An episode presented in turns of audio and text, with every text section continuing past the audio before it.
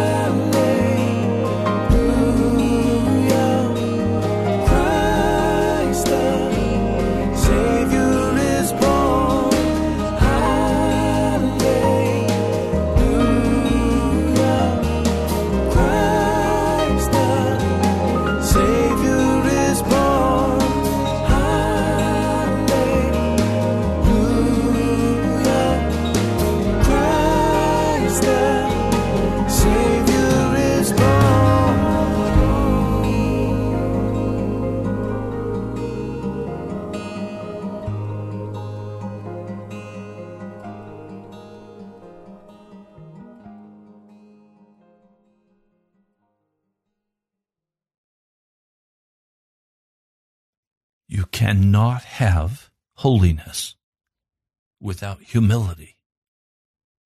Impossible. Self exaltation, self desire, self infatuation, always grabbing for what I want and what I need. You cannot have holiness without humility. And without holiness, no man will see the Lord. It is a prerequisite. Welcome to Pilgrim's Progress. We're going to go deep today. Some of what I share will make you uncomfortable. I'm very clear that on this broadcast I have to come unvarnished, clear, and clean. And I have to speak to you in such a manner that would call you to enter deeply into Jesus Christ and allow Him to fully come into you. Now that's not easy. I noticed when we placed a great emphasis on revival and on speaking in the power of the Spirit as at Pentecost, many of you stopped listening and stopped giving. I recognize that this message is not a popular message in today's culture because this culture is about death and self. It's about self gratification. It's a culture that is totally infatuated with itself. I pray that if you are one of those who has been angry with me, you will repent and reconsider your position before Jesus and reconsider your foolish theology that would teach you that the gifts of the Spirit are not for this age. Anyone who teaches that has not read carefully the book of Acts. And anyone who would believe that is short circuiting the power necessary to bring revival and change America. We will not change America by President Trump or by the Congress or by the courts. America can only be changed by the power of the Holy Spirit being released in love and compassion, calling men and women to repent, and calling men and women to do their first works of love and mercy. We're going to go there today. Be warned. Pray that Jesus will open your heart. Almighty God, I pray that as I share this piercing message, that you will call men and women to be revived in your spirit and cause them to cast aside every favorite tradition and replace it with the living Christ. I pray that you will come and express yourself fully to us today, Jesus, and that you will have your way and bring revival in this city. Lord, thank you. I pray in your mighty name. Amen. In Luke, the 14th chapter, let me begin reading with verse 7. Jesus, in context, is at the house of a prominent Pharisee and as he's waiting for the meal to be served, he is watching carefully what the people are doing. And they're watching him carefully to bring judgment against him. In verse 7, when he noticed how the guests picked the places of honor at the table, he told them this parable. When someone invites you to a wedding feast, do not take the place of honor for a person more distinguished than you may have been invited. If so, the host will invite both of you, and he will say, Give this man your seat. Then, humiliated, you will have to take the least important place. But when you are invited, take the lowest seat or the lowest place, so that when your host comes, he will say to you, Friend, Move up to a better place. Then you will be honored in the presence of all your fellow guests. For everyone who exalts himself will be humbled, and he who humbles himself will be exalted. Nothing is clearer from the New Testament than this principle that the Lord Jesus expects us to take the low position of servants.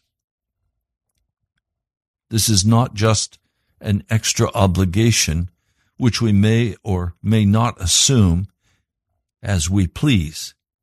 It is the very heart of that new relationship which the disciple is to take up with respect to God and to his fellow man. If he, if he is not in fellowship with Christ, if he is not in fellowship with Christ, it is because there is no degree of holiness in his life. You cannot have holiness without humility. When we understand the humbling and self emptying that is involved in really being a servant, it becomes evident that only those who are prepared to live quite definitely under the shadow of Calvary, ever contemplating the humility and brokenness of the Lord Jesus for us, will be willing for that position. Most that I know are unwilling to take that position, and so church for them is a cultural experience. It is one more thing added to an already full and busy life. It is a place to go to be recognized, to bring my tithes and offerings and be fawned over by the pastor and approved by the others, a place to hook up for lunch or a dinner or a social obligation. That is not what church is about. Now, let me just say the National Prayer Chapel is literally a new church plant. We have radically redone the focus of the National Prayer Chapel. Our focus is now the intimate relationship with Jesus of the servant, of the humble hearted person who is willing to come into that servant position with Jesus. And then secondly, is willing to come into that relationship with other people in such a way that they win them to Jesus and disciple them in the fullness of what it means to be a follower of Jesus. We were talking this morning, Alexandra and myself. The church is not to be a place where you just bring your non believer. The church is the community, the fellowship of believers. And it's the place where you can bring a person after you have introduced them to Jesus and you have done some work with them in explaining and helping them understand the servant position that God is calling them to, a giving up of their own life. The church must be a place of humility of holiness, sacred, not because of doctrinal positions, although doctrine is vital to the church, but rather to those men and women who are willing to lay their lives down for the city of Washington, D.C. That's what the prayer chapel is about. And that's the direction this broadcast will continue to go, even though it makes some of you very upset and very unhappy, and you even stop listening and turn it off. I know you'll be back because what I'm speaking is the truth. It's time for our pride to be broken and for us to enter into servanthood to Jesus and to each other.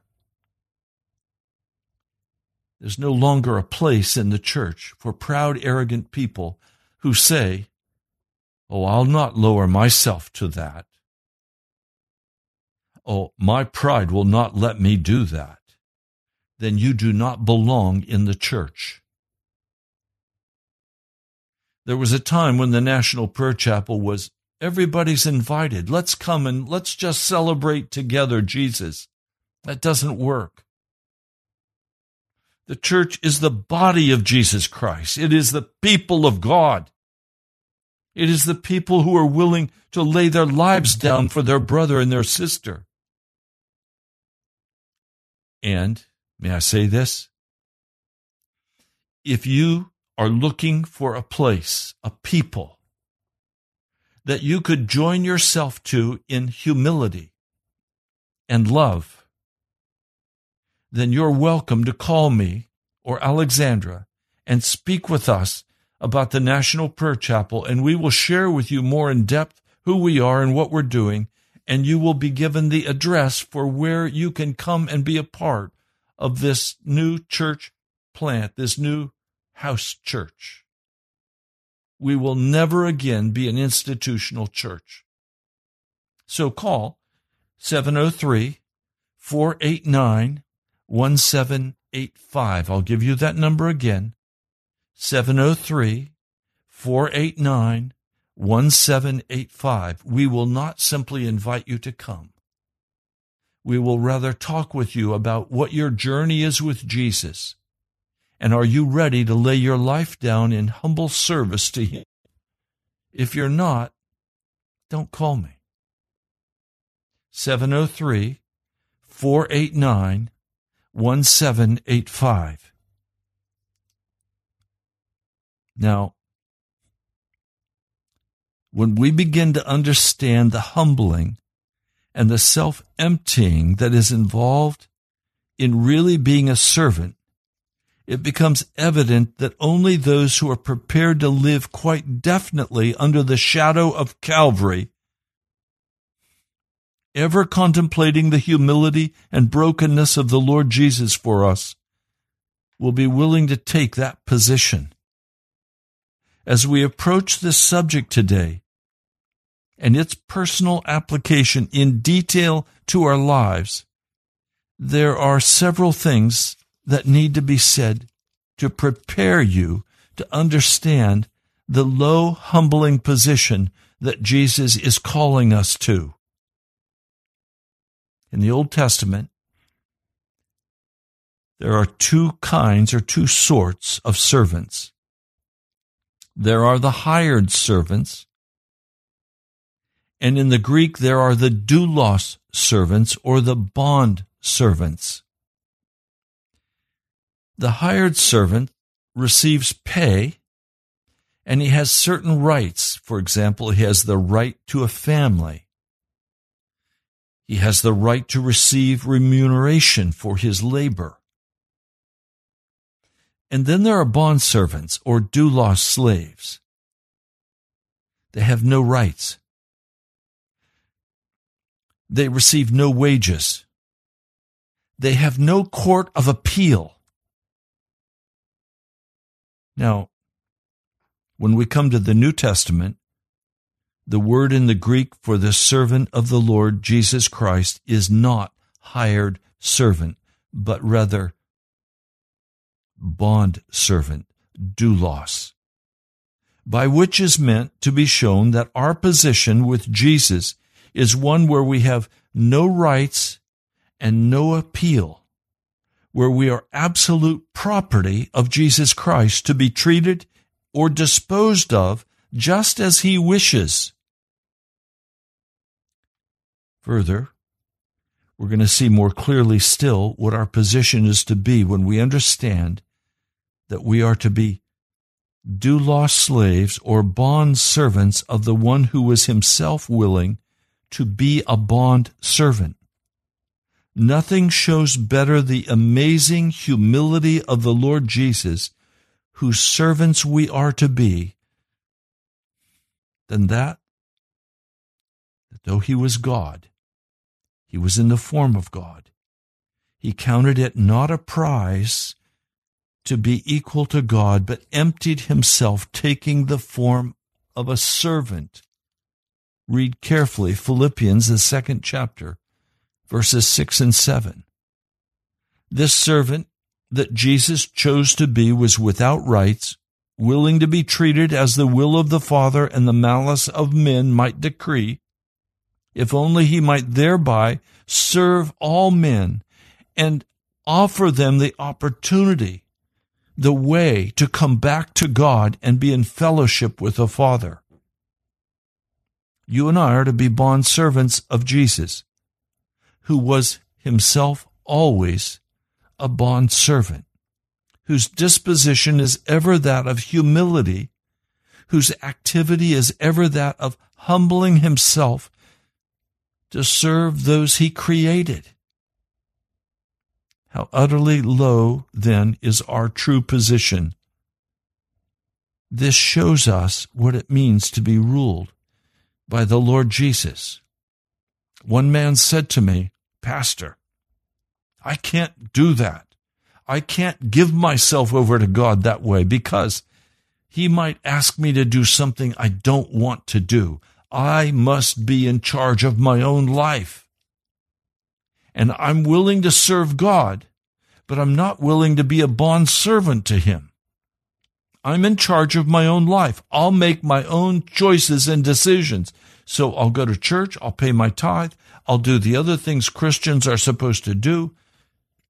I'm not going to put my life in Jesus' hands. This foolish man was unwilling to humble his heart so that he could be holy. And again, Romans 12 without holiness, no man will see the Lord. So his religion is an outward form without godliness. So our servanthood to Jesus is then also to express itself in servanthood to other people. Paul said, We preach not ourselves, but Christ Jesus the Lord, and our serve and ourselves your servants for Jesus' sake.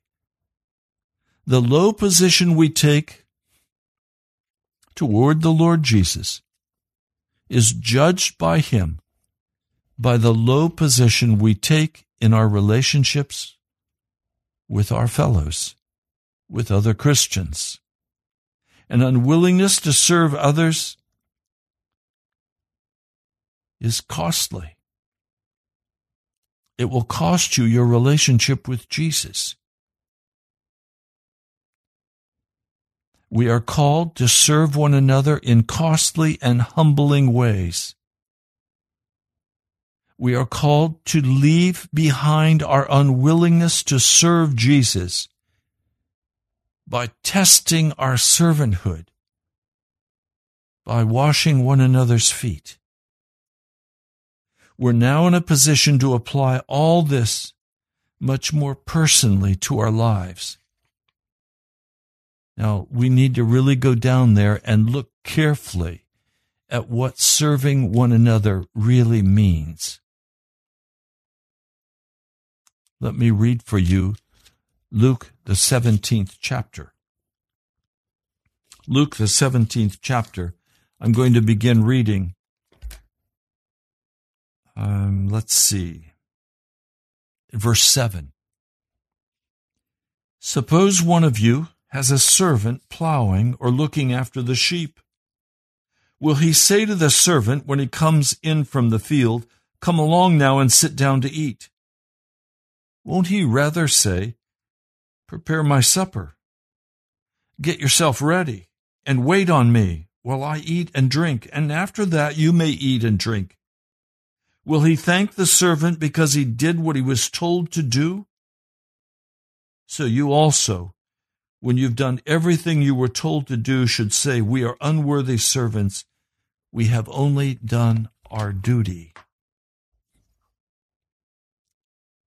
We are unprofitable servants. We have only done our duty. Now let's put this in the context of Scripture. In context,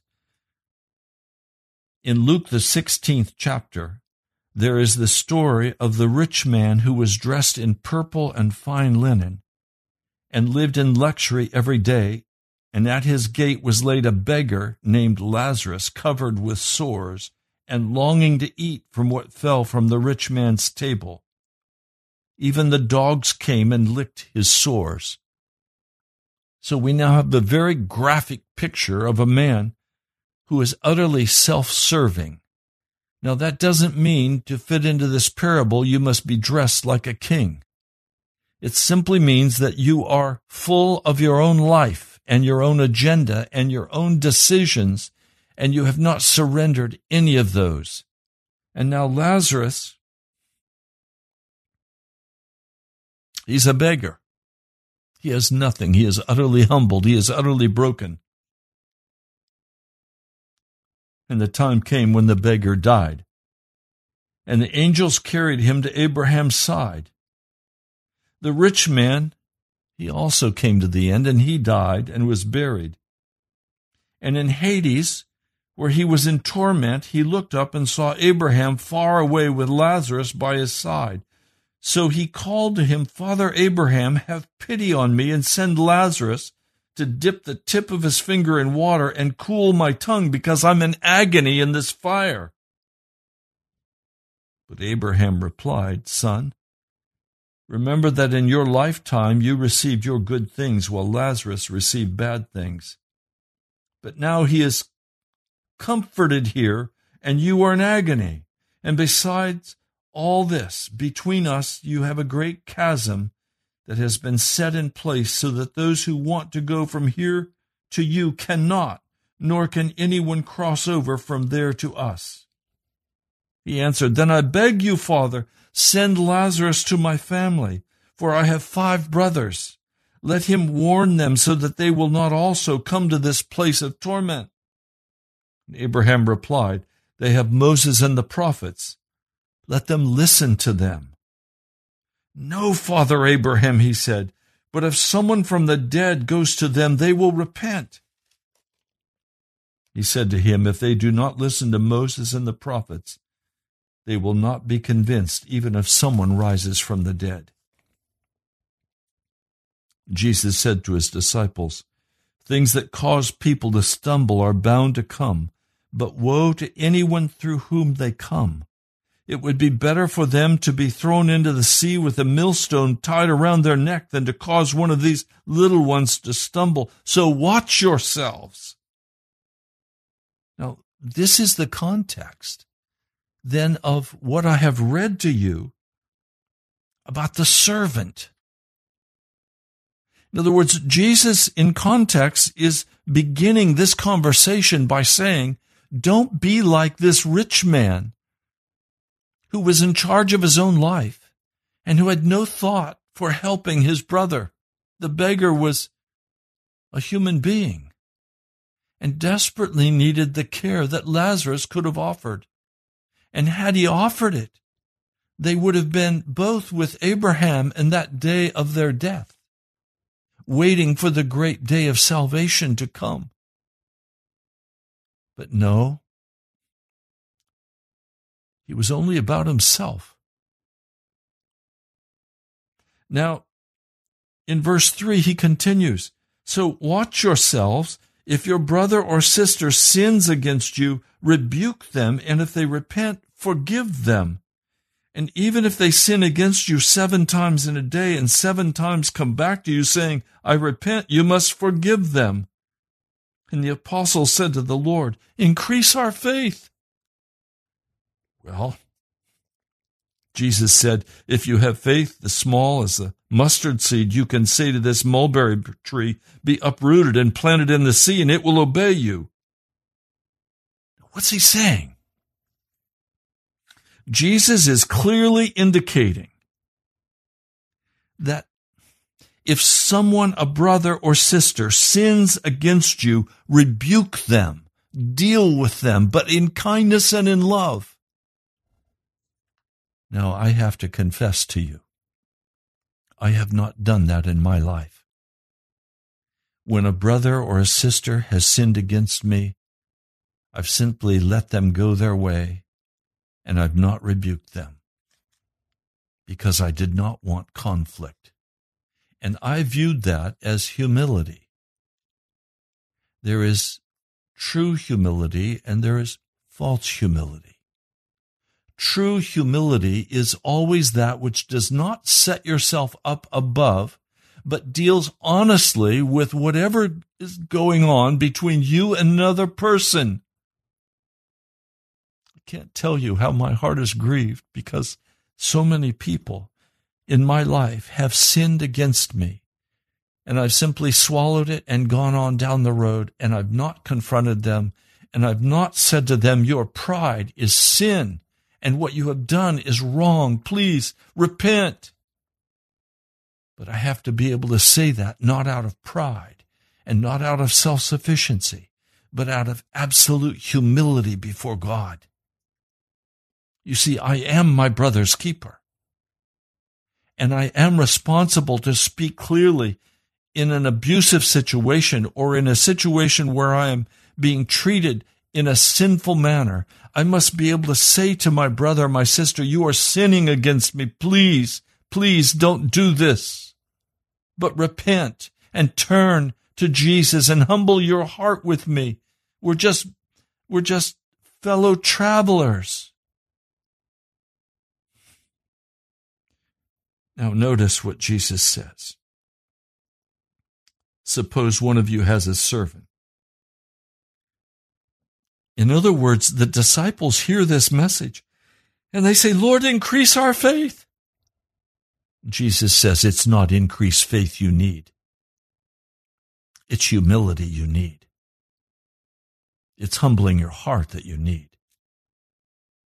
This was the issue time after time that Jesus spoke to his disciples about, saying to them, unless you have a sharp turn in your behavior and become like this little child, you cannot enter the kingdom of God. Now, what's he saying? Humble your heart. Remember the rayism I used at the beginning of this broadcast? Without humility, you cannot have holiness. And without holiness, you will not have humility. You must come to a place where you can enter truly into humility. Now, I'd like to outline for you five steps that I just shared in Luke, the 17th chapter.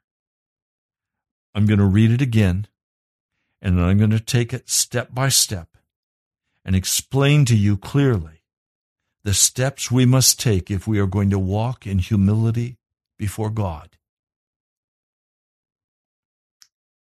Verse 7, this is Luke, the 17th chapter, verse 7. Suppose one of you has a servant plowing or looking after the sheep. Will he say to the servant when he comes in from the field, Come along now, sit down to eat?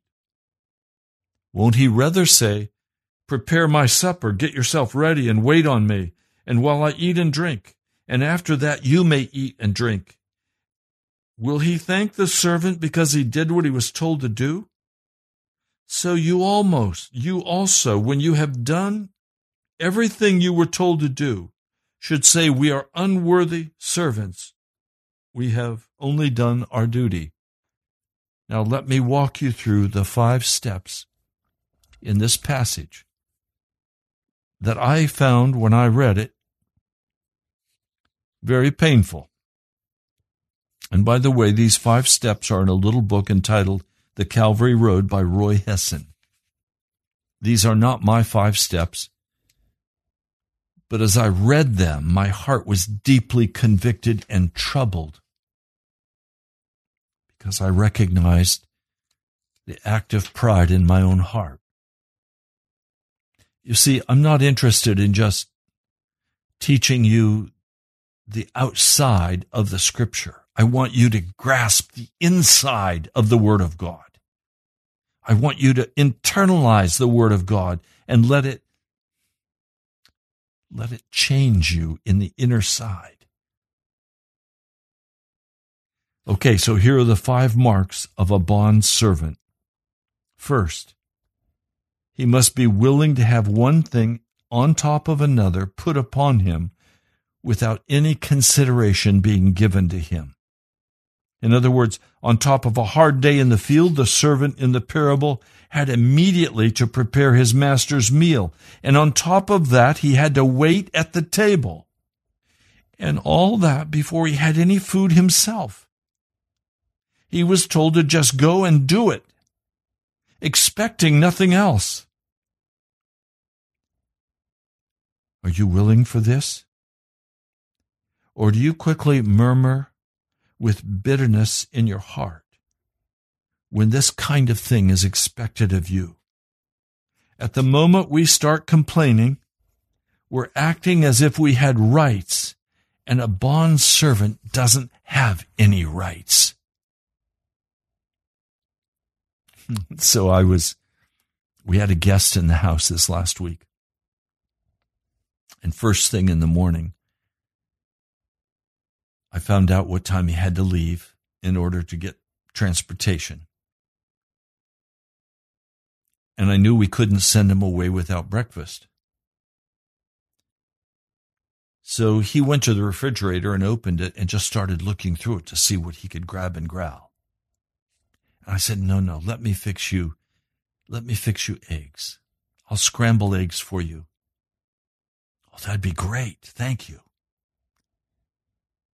How many eggs would you like? I fixed him five eggs. And then he wanted bacon. Okay, I had three pieces of bacon left in the refrigerator. I got the oven on, I got the bacon on, I got the eggs whipped and ready to be scrambled. And then he wanted cheese on his eggs. Okay, I can do cheese on your eggs. It was one thing on top of another. And then he sat and enjoyed his breakfast. And then I had all the cleanup to do the dishes to wash, the things to put away, and I wanted to get ready for my day. But one thing was added on top of another. My wife sat down with the guest and had a time drinking her coffee and casually talking with them. She was a wonderful hostess. And it all landed on my shoulders and frankly, I was not a happy camper. And the Lord dealt with me. And he said, Oh, so you mind when one thing is put on top of another. You want your day to get going the way you want to get it going. You don't want to give him breakfast without you also having breakfast. Is that it? Yes, I'm fasting today. I don't want to fix other people food while I'm fasting. Humble your heart, Ray. Yes, Lord. Yes, Lord. A bondservant has things piled one on top of another, and he has no complaint in his heart because this is what is expected. This is what Jesus wants of us. Now, secondly, in doing this, he must be willing not to be thanked for it. Now, I've received effusive thanks for what I did. I did not need to receive any thanks because I did not, as I prayed through, expect anyone to say thank you to me. How often, when we serve others, self pity rises up. And in our hearts, how bitterly we complain that they take it as a matter of course and they don't thank us for it. But a bondservant must be willing for that. Hired servants may expect something, but not bond servants. How many times I have somehow, as a pastor, forgotten to say thank you to someone for something that they have done. And it's come back and bit me. As I hear through the grapevine, someone is upset with me, is angry with me because they did this wonderful act of service and pastor didn't thank them.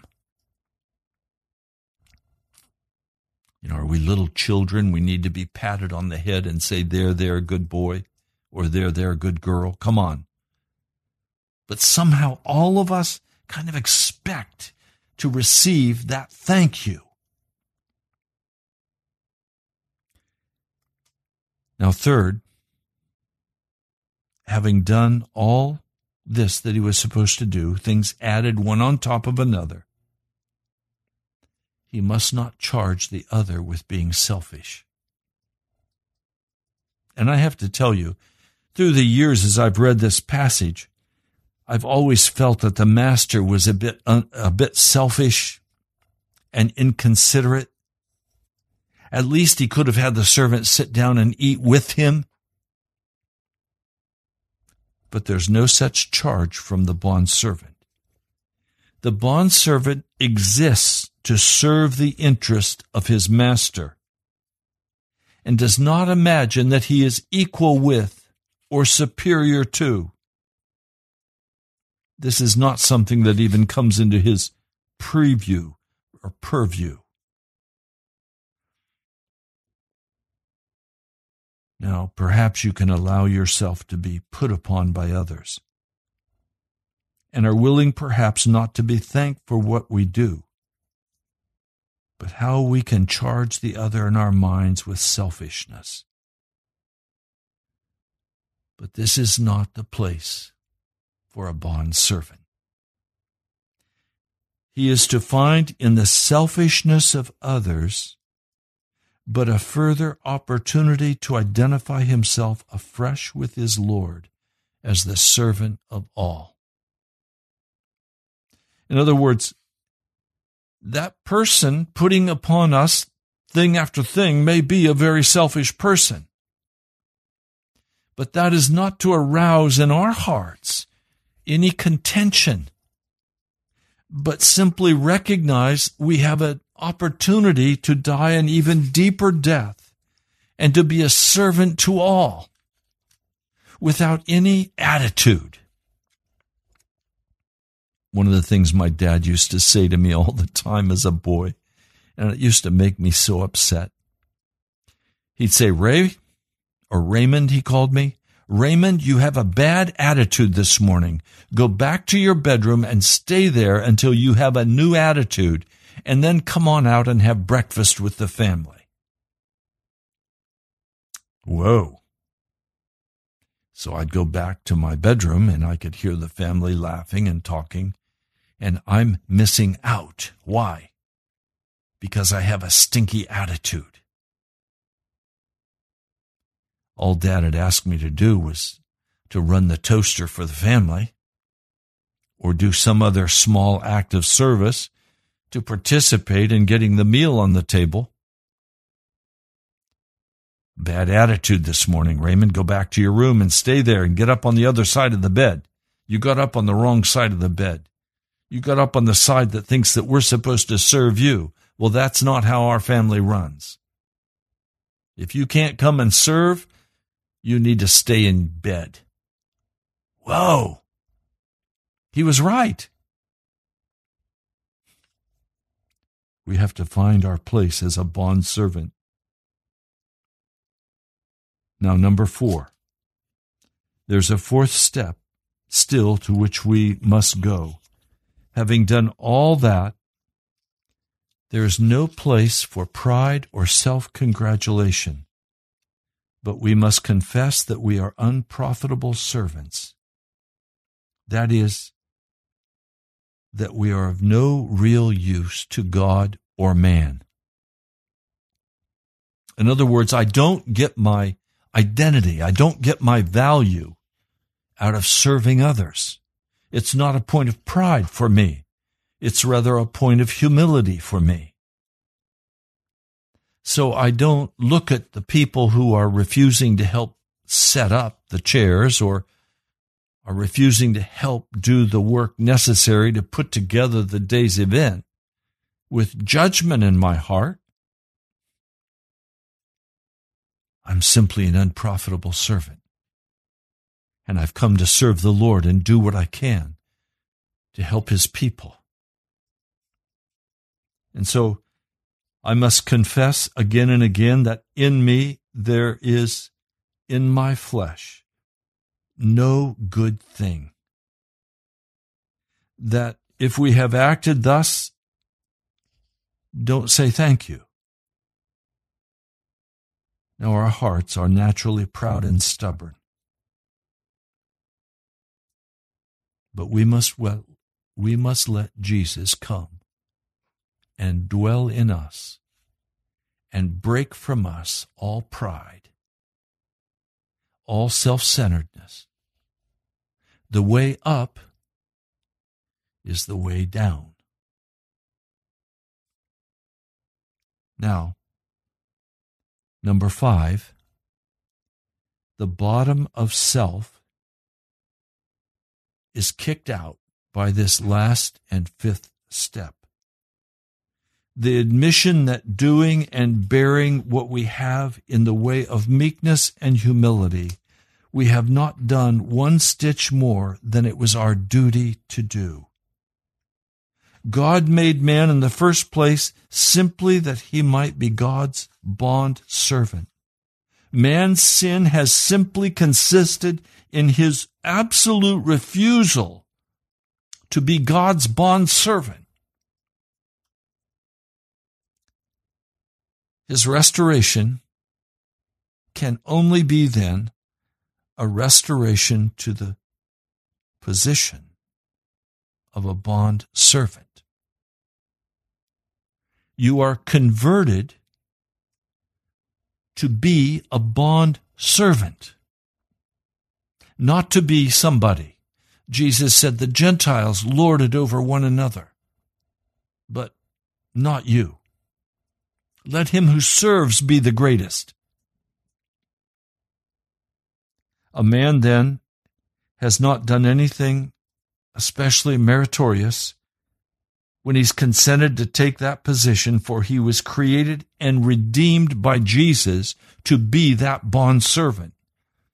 Now we're going to be walking with one another in love and courtesy and appreciation, but all of that is utterly unnecessary if we are filled with the presence and power and spirit of Jesus Christ. This is the true way of the cross. We will not be insulted by another when they neglect to say thank you and when they keep asking for more and more. We will not say, go get it yourself. But we will humbly go and serve and do all we can to help a brother or a sister. This is the way of the cross. It is the way that God's lowly bondservant first walked for you and for me. And should we not, the bondservants of that bondservant, still walk that way?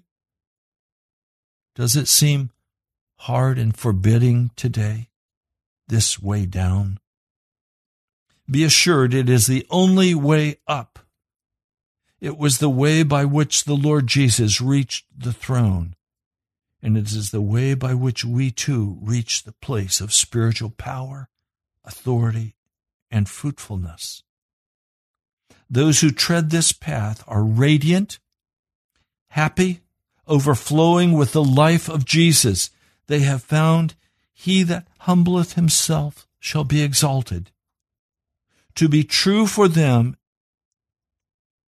even as it was for Jesus where before humility was an unknown and unwelcome intruder to be put up with on occasion, humility has now become the spouse of our soul, to whom we have wedded ourselves forever. In darkness and unrest, if they enter the soul, it is only because somewhere on that point they have been unwilling to walk with her in the path of meekness and brokenness. If today you are discouraged, filled with despair, it is because you refuse to be a bondservant of Jesus. Today, if you're angry and bitter, it is because you have refused to be a Christian. By definition, a Christian is a bondservant who has given up all of his rights has humbled his heart and has stepped into the full love and mercy and compassion of Jesus Christ. And if you are willing, you can seek again the face of humility in repentance Now that brings us to this all important matter of repentance. We cannot enter into more abundant life merely by resolving that we shall be humble in the future. There are attitudes and actions which must already take place and are still being persisted in, if only for our unwillingness to apologize for them to recognize what we have done to another. That must be repented of. The Lord Jesus did not take upon him the form of a bondservant merely to give us an example, but that he might die for those very sins upon the cross and open a fountain of his precious blood where we can all be washed and made clean but that blood cannot be applied to the sins of our proud heart until we are willing to be broken in repentance as to what has already happened in the past and what we're already walking in. This will mean allowing the light of God to go through every part of our heart, into every one of our relationships, it will mean that we shall have to see the sins of pride which God will show us. These sins are what made it necessary for Jesus to come from heaven and die on the cross, that they might be forgiven and destroyed and wiped away from our character. It will mean not only asking Him to forgive us, but asking other people to forgive us as well. And that will humble us but as we crawl through the door of the broken ones, we shall emerge into the light and glory of the highway of holiness and humility. Now, I've just been told we have two minutes left in the broadcast, and I have so much more I want to share with you. I'm going to come back tomorrow on Friday and do a live broadcast. Would you join that broadcast and would you tell others and invite them? we're going to talk about the mighty, powerful blood of Jesus that can bring a proud heart to humility.